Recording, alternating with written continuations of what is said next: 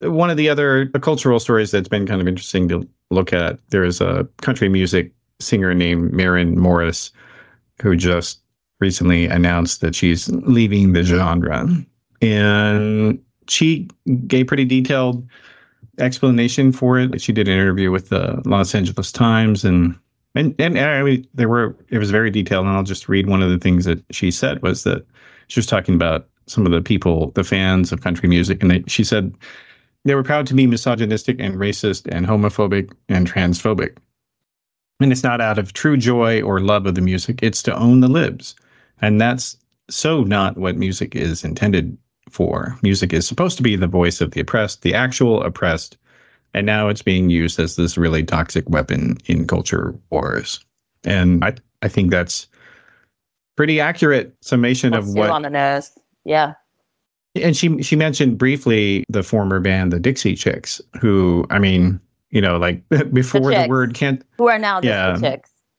are they? Yeah, do they even exist anymore? I, I They I do, but they know. just got rid of Dixie, you know. yeah, yeah, yeah. Well, uh, makes Thought sense. about it. hmm But yeah, but like the at that time in, in the Bush administration, I mean, there was no term cancel culture, but like you couldn't have gotten a more direct example of that.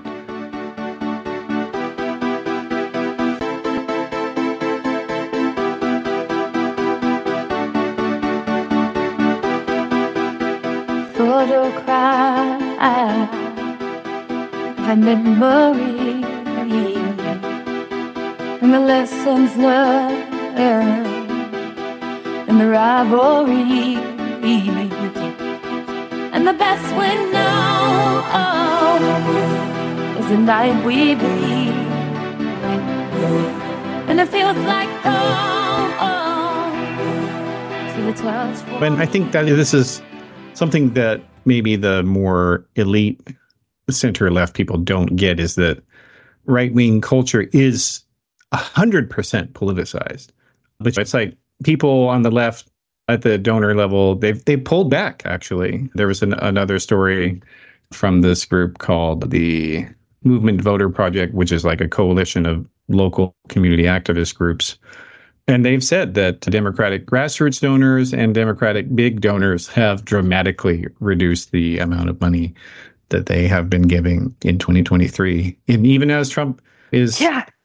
tied or ahead, depending on the poll, with Biden. Lately, like a point ahead.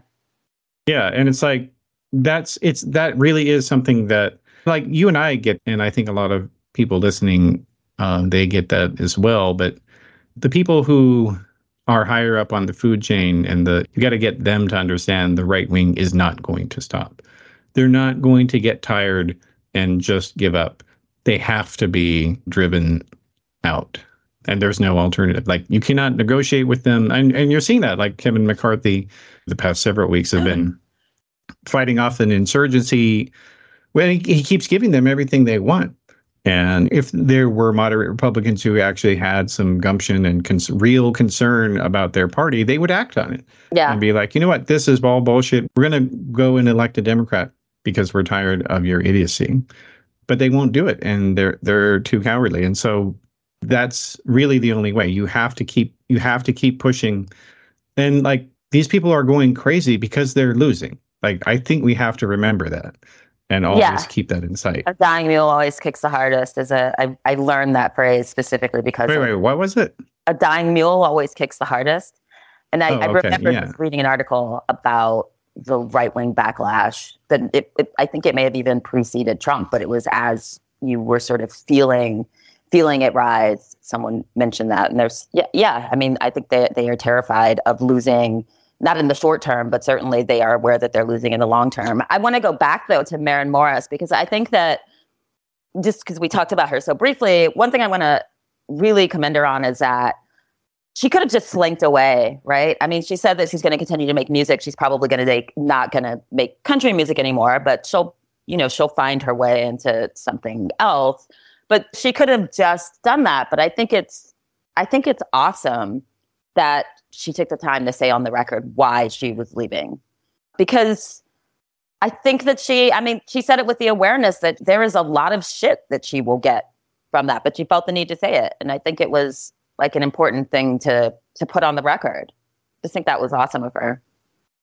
Yeah. And also, it's at a moment when we've had these kind of viral, I mean, and she brought them up, right? We've had these moments of country virality that are com- completely based on the most hateful people in the world feeling like they finally a song that understood them and and listening to it over and over and pushing it into the top of the charts just because they think it it celebrates the awful stuff that they believe in. So I was glad that she Mhm. really that she took the time, especially in this moment, to to say exactly why she's getting out of there. And there were some people who, in response, said, "Well, country left you behind," or accused her of using this moment for that she was making a big show of exiting because she wasn't getting the attention she I'm sorry, there's no way in which she increases her star power in the country world by saying these things, right? I mean, she becomes person persona non Mhm. grata. So I think it was yeah. I just she did it. Well, and and there's a risk also outside of country trying to get into some in other industry that people in other genres will look at that and be like, "Oh, she's a loose cannon. Right. She's gonna criticize me if I take a chance on her coming into whatever pop or rock or something." And so that took courage to do that because it's yeah, like it's not just backlash from fans. Like this could harm her career even exiting it, doing it in Yeah. such a public fashion. So yeah, One of the things yeah. you pointed out to me was that in 2020, when she was getting, I didn't, I didn't know this because I actually didn't know her before she announced that she was kind of quitting the country music scene, but that she had taken the time when she was accepting an award to highlight Black women in country music, and that again is, I think it just kind of speaks to who she is because I have some of those women in my playlist, and they're doing awesome stuff, but they, uh, most of them have been pretty transparent about the kind of pushback that they've had. And some of them have said there there have been people that have been very welcoming, but there's obviously country is still a highly, as you said, politicized genre, and Mhm. it's it's it's hard to be a black woman in a in a place that it that can often be incredibly inhospitable to your mere presence.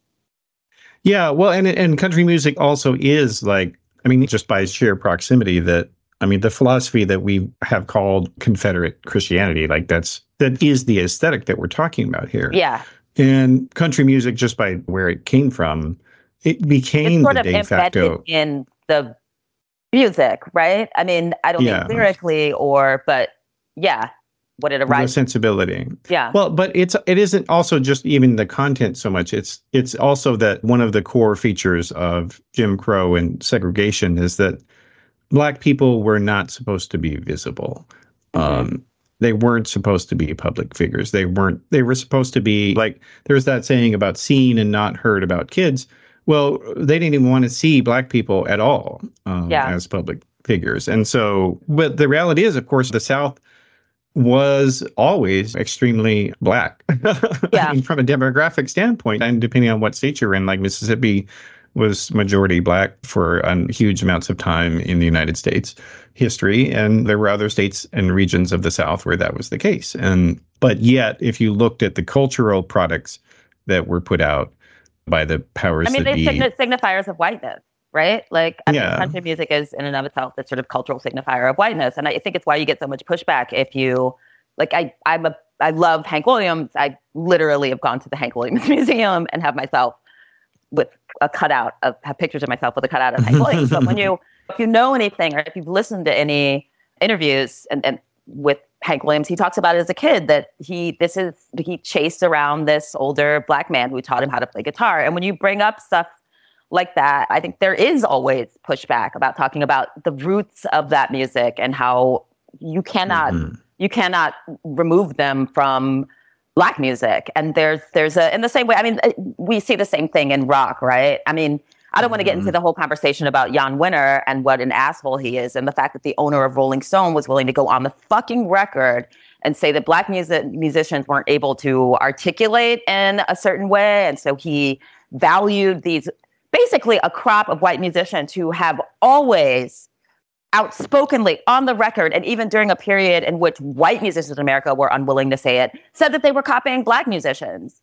Right? So, I mean, obviously, there's a sort of inspired, aesthetic yeah. and sensibility. No, the Rolling Stones have literally talked about copying black musicians, right? If you want to talk Mhm. about Led, Led Zeppelin, I have never seen a band, and I could do an entire podcast about. I've never seen a band so wholesale, not not so much wear their influences on their sleeve as as rip them off. I mean, you can a b Led Zeppelin and blues song. Mm. I mean, there's a reason why they're one of the most sued bands in music, but the point is like I think that there's there's uh, this idea that certain music forms are white and and and and other music forms are not. And with country that has I think even as we've talked about the real roots of rock and roll and there's been real pushback on this uh, narrative of its whiteness or the whitening of rock and roll that hasn't happened so much with country. And so for her to acknowledge these black women who are working in the genre where they're often they're some of them are making really amazing music and not being acknowledged that's kind of a, a big deal and that she took a moment when she was herself was being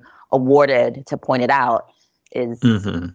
i'm going to follow I'm, my point is i'm going to figure out what she where she's going next and i'm going to listen to her Yeah, yeah. yeah So, but anyway, so but so it's a it's a presidential year, which means of course there are a zillion articles about well, what if the president completely dropped out and resigned, and then we had a completely new ticket? Like we see these every election year. Um, Yeah.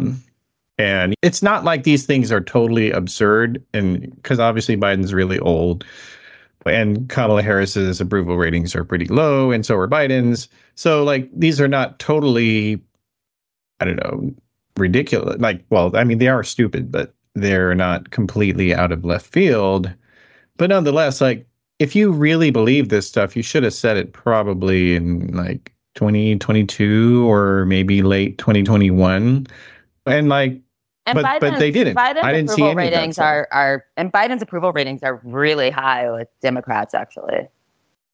hmm Well, yeah, and I mean it, it's it, it is it, it it but people are just doing this like it's and Democrats especially in the the DC New York Acela corridor as it's sometimes called yeah, have this idea that they don't understand that the Democratic voter constituency is different than the Republican voter constituency. Like the Republican voters are addicted to politics. They watch it obsessively every day for hours. They have Fox on there, turn it on in the morning. They have it on as background noise throughout yeah. the entire day. And they're retired, so they're at home listening to that blather all day. Whereas Democrats have jobs, they have kids, politics is like a second order thing for them. And so they vote Democratic, but they're not particularly interested in the ins and outs. And it's not a cult. Joe Biden is not a cult leader. That's what it comes down Right. to.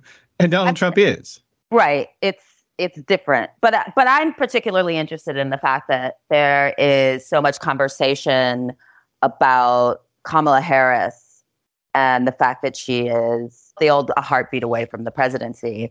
Like I am pretty sure that the focus on her is unique. And I think that's it's not incidental that she happens to be the first woman, African American, South Asian VP ever.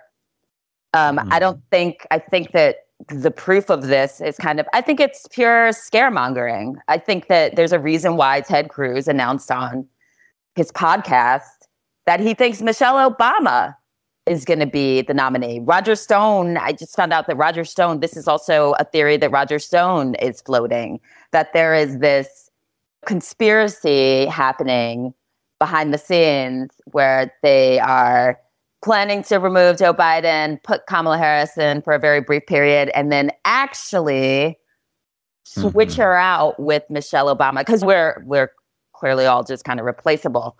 I think yeah. they're Although I have seen it with on- Hillary Clinton. I have seen it with Hillary Clinton also. Sure, actually. someone else who I mean, Uh. not it would, but I, I mean, I don't. I, I think the fact that the scuttlebutt, the conservative scuttlebutt, is so focused on Michelle Obama and Kamala Harris. Michelle Obama, who has said again and again that she has zero interest in politics, and Kamala Mhm. Harris, who Biden has already said he's absolutely not dropping.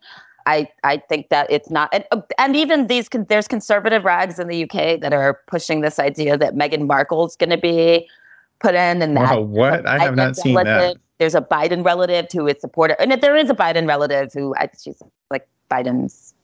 I don't remember what the relationship is, but who said that she would support Meghan Markle were she to enter politics. But they, the headlines, of course, which are just slash newsstandy, are that Kamala Harris is, or pardon, that Meghan Markle is potentially going to be the next president. So I think it's a, I think it's classic sort of Republican racial fear mongering where they really want to, they know that they're, the idea that if you don't go out and vote for Trump, and Nikki Haley is running on this basically, like she spends almost all her time talking about Kamala Harris, saying that she's failed at everything she's done. I mean, she's essentially running against Kamala Harris and getting Which- good numbers.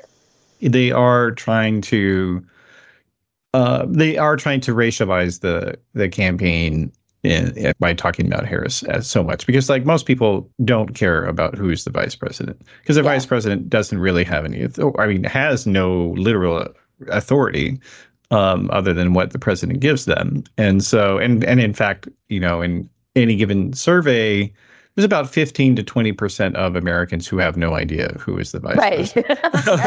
right.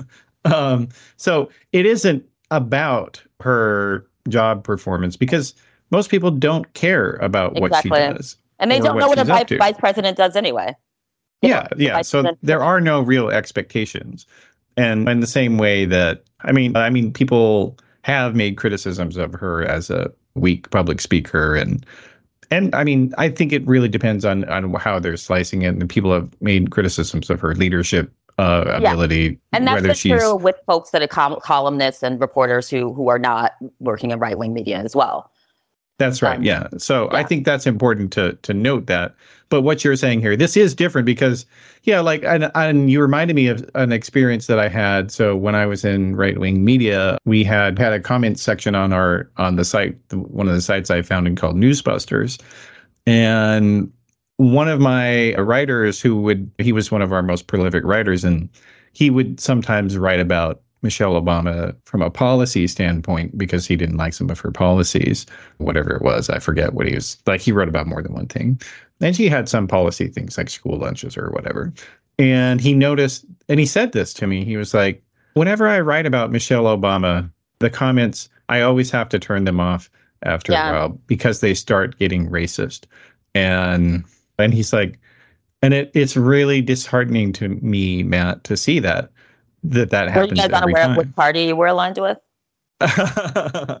well, bad news for you. I know, I know, I know, Kali. I know how it is now, but like, but I'm telling, well, because like I've told you in the past that Republicans who are not racist, they want to believe that the two parties have the same number of racists in them. They really want to believe that. They want to believe that they're just that there's just as many racists that are Democrats and that are Republicans, and it's just not true. And like that, having that realization was part of my exit. And as somebody who has a lot of black relatives, it was really awful to see that sort of thing. And and but yeah, so like but Roger Stone and these people, Ted Cruz, they know what works. And like Right. there was another there was another moment in 2000 the 2000 campaign when George W. Bush was going against John McCain. Some Republican operatives launched a underground rumor campaign against McCain, claiming he that had he had had child. black Yeah. daughter. Yeah. Uh, and in that fact, it, it was his Indian they- adopted. They Huh? play, there's a general way that they play on anti-blackness, but I think there's a particular fear of black women in power, and I also think, and this is just occurring to me, but I also think this is a really, it's it's it's an optimal moment for them to do it. Not that it isn't, not that every day isn't a great day to demean black women on the right, but right now when so many of i think there's so much black woman visibility right we had Ketanji brown harris on the supreme court there's letitia james and and Fani willis are Mhm. prosecuting trump right so i think and there's so many biden has appointed so many black women federal judges and these very visible black women in his administration so i i think it's it, it, it's a particularly intense moment of misogynoir for them to play on. Yeah, I think so. I think so. And and it's it's also that right wing campaigning because it can't run on policy, it has to run on personality. Like historically speaking, you look at every single Republican presidential campaign. The reason you should not vote for the Democrats isn't because you uh, disagree with their ideas. It's that there's something wrong with them personally. So, and in Obama's case, it was you don't want to have a beer with them. That's right. Yeah, yeah, yeah. And so, and, and in the case of, of Michelle Obama, she's a black woman. That's enough uh, to hate her. It, right. That counts to, as personality, right? That counts as a personality. That's right. Yeah. Yeah, from their standpoint, absolutely. And it also does show that that there's a real connection between the elites Republican operatives as much as they want to sort of pretend that they're not like the yokels and they really think of them as such. Absolutely. Um, they despise their their voters and but as much as they make fun of them and ridicule them we've seen with that Richard Hanania guy that there's more of a connection between the the highbrow right and the lowbrow right i would say yeah here's this guy that he basically you know his, the things that he is passionate about and that he says they're just like a well articulated version of the racist shit you go hear at a at a Confederate bar in Alabama or something. It's it's indistinguishable from it, and and then when he got exposed for his activism and explicit racist, sexist stuff, it doesn't it didn't really affect him at all. It hasn't impacted him. Harper Collins has continued to move forward with his book, and I think if anything, I think just, he's gained followers. Yeah, no, I I think that's right, and and, we gained Elon really, Musk as a follower, unsurprisingly. Oh God, of course. He was outed as yeah, yeah. Well, Elon Musk started following him. Yeah, yeah. Well, no, like that's a perfect example. Yeah, I mean, as much as they want to say that they're different from the people that they con and trick into voting for them, they really are not.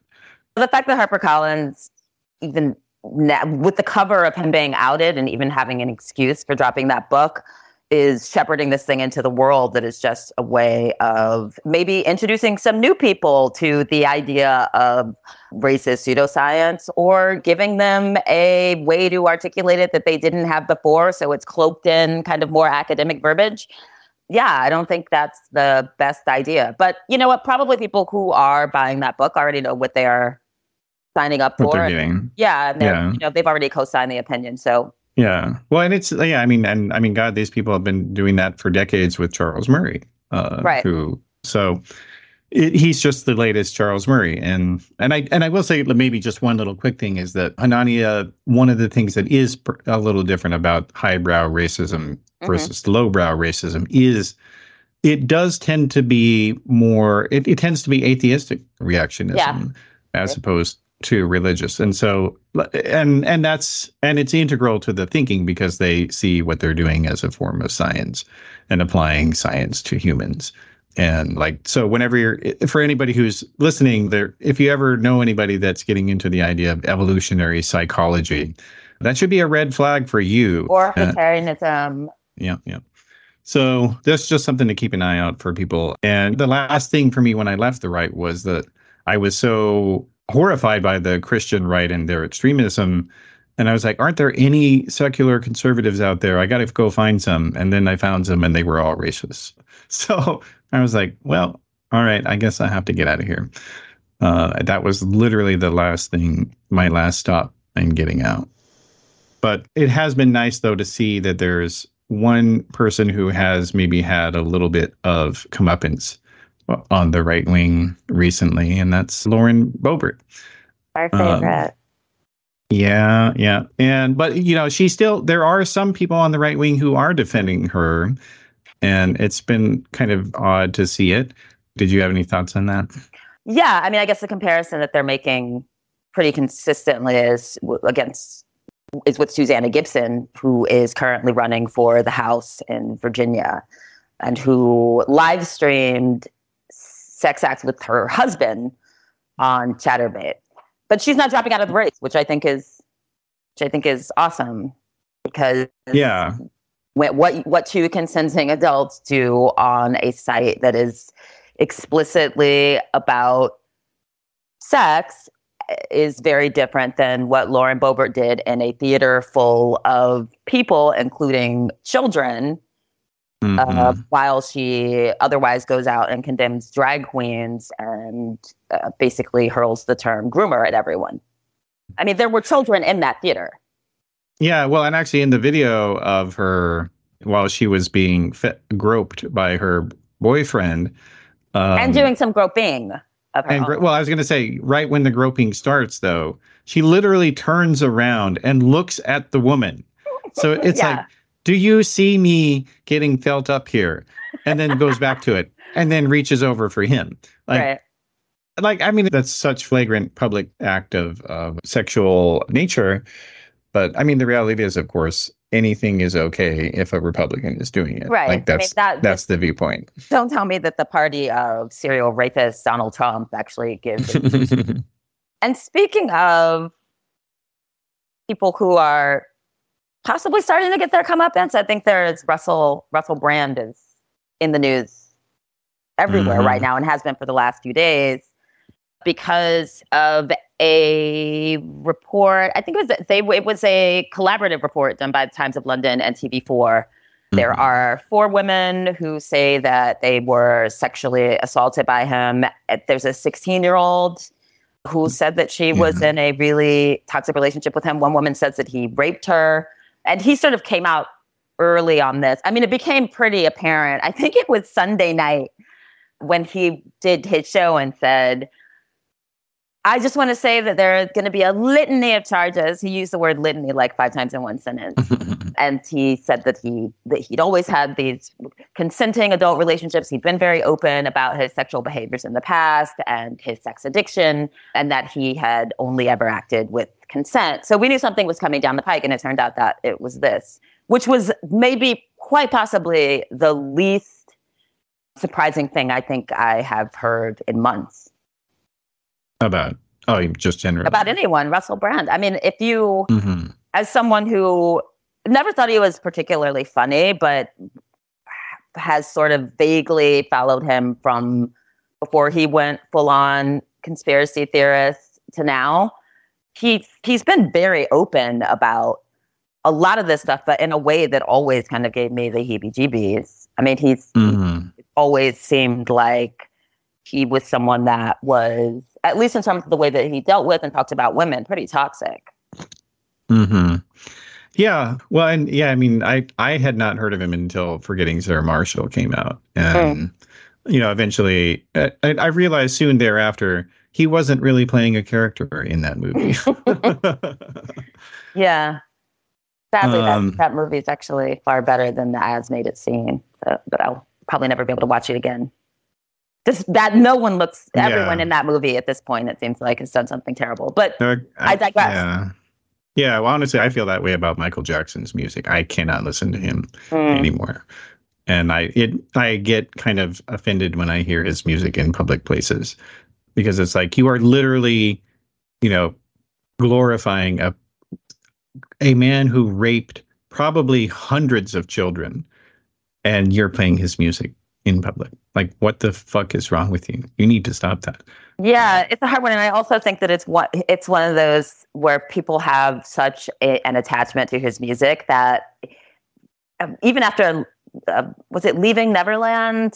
Like in the days after that, I was really surprised that I heard him so often in public. And it's just like the quality of the art that people don't want to let go of because I think that, but other cases, people have been all too willing to, to not play them publicly, but people just didn't want to give up their Michael Jackson. Yeah. I actually, on the other hand, have zero problem with discarding Russell Brand because one, this is a the idea that these women are all making it up. I mean, that's the question. Ben Shapiro went on a rant about how this is the left attacking him, basically because he has moved to the right, that he's pretending like Mhm. revered as a hero for a period, which is overstating it quite a little bit, I think. But I mean, if you if you actually read the report and and I did or the article, it's pretty detailed. And the idea that this is just some conspiracy, it just speaks to why people don't come forward. I mean, to have the Mhm. report that thorough, that detail from someone who has such a reputation. And obviously, there's been the resurfacing of a lot of quotes from various people, including actresses that he worked with in the past who maybe pretending that they were joking in interviews, spoke to how gross he was, right? And the way that he treated women. Mhm. Katy Perry, obviously, her name is re-entered the picture specific to in her, in His ex-wife. Um, yeah.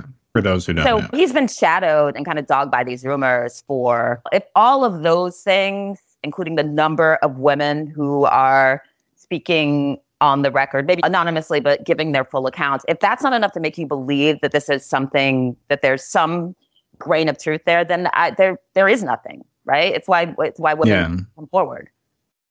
Well, it is, and and and Shapiro's defensive brand was just it was absolutely asinine because one of the other things that he said was basically, well, I Russell Brand wasn't raping women in front of me.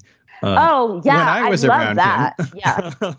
And there's another, there's actually a, a woman, a comedian whose name I didn't know before, but I did see her pose where she said, This never, I never saw him behave this way. And, you know, people who said, Oh, I had sex with Russell Brand and he wasn't gross with me. And a friend of mine had sex with Russell Brand and he wasn't gross with her. And the idea that your people that you know and, and love don't ever behave badly when you're not like that people or behave differently. yeah, Yeah. differently or awfully when you're not around or that it's an impossibility is just absurd and ridiculous. I mean, I I think every woman eh, should think about their guy friends and conversations that they've had with guy friends where they had a moment that they realize that maybe that person is a different person in other situations. Mhm. Yeah, yeah. Well, and then Shapiro also basically seemed to be saying that, well, some of this stuff could be true, but on the other hand, he's changed his life now, so we should just leave him alone. And yeah, it was 15, 20 years ago. I mean, yeah, what's what what's wrong with the rapes a few years ago? Like, let's put it in the past, man. yeah i mean i feel that's i feel like that's a pretty classic line too is that when when people finally come forward or very often women uh, finally come forward and it's been say a decade or longer that people use like there's a statute of limitations not just i don't mean criminally but just like it Mhm. doesn't uh, sex crimes evaporate into air or turn into dust after a certain period Mhm. and don't matter anymore i remember like I, I mean not that i've ever worked in comedy but just hearing from people before Louis C.K. was busted about Mhm. Louis C.K. Just like all these fucking disgusting perv open secrets. like walking Mhm. around, making jokes, getting slapped on the back, saying bullshit that's super feminist in their jokes, even sometimes. And then just being the absolute worst sex pest in the world. yeah, yeah. I can't even imagine all those Yeah, night yeah. and just bleh. God. I mean, a good comic can do a sex can do sex jokes. Like people Yeah. want to hear them. And so, but understanding the difference between talking about sex and not and being Yeah. free to talk about it and not offended by it, but then that there's still a line. Right, and Um, and also the worst is when you find out that all that shit that Louis C.K. was was telling us, he was like telling us. We, we we listened and didn't fucking hear it. Like, oh, you mean all these years I've been looking at fucking Woody Allen's aid? Oh no, I wish that I hadn't done that. Like, that's the absolute worst is when you realize they were just like it was all just one long confessional. It was autobiographical. well, anyway, I have to run and so do you. yeah. All right. Awesome catching up. It As good talking always. to you. See you next week. Yeah. See ya. Bye. Bye. And the best we know is the night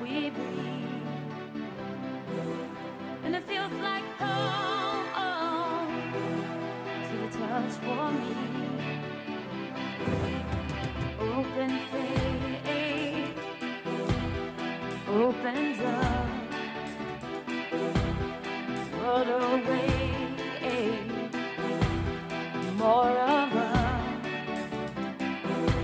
And the best we know oh, is the night we see.